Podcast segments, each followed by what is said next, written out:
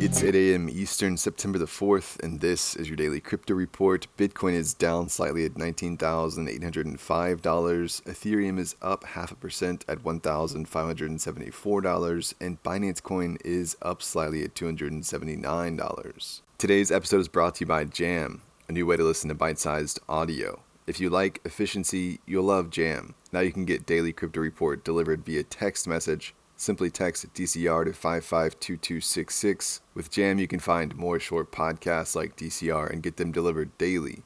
Text DCR to 552266 to try it out. Well, BlackRock said this weekend that it's set to use a Kraken subsidiary for its crypto offering CF Benchmark's Bitcoin index will be instrumental in the launch of BlackRock's Bitcoin fund. They're spreading the love around as they've already partnered with Coinbase for institutional means. Well, Binance's lead CZ says Binance has identified two suspects in Thursday's KyberSwap hack. The attack pulled $265,000 from the network, and KyberSwap said it was ready to pay 15% bounty if the funds were returned. CZ says the information has been shared with the Kyber team and law enforcement. The 265,000 came from a front-end exploit on Kyber and was malicious code in the Google Tag Manager.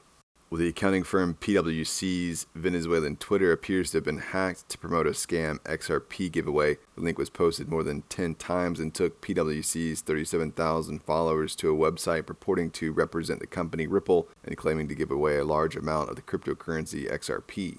Well, next week, responses are due from the Biden executive order on crypto, with responses from the Treasury and Justice Departments holding particular sway over crypto policy in the U.S. for the future.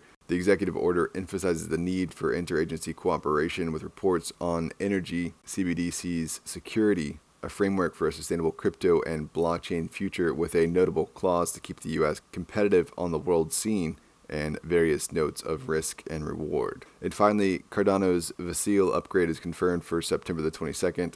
The fork had initially been scheduled for release in June, but ran into delays. Vasil is a major upgrade designed to increase the network's scaling capabilities and reduce transaction costs.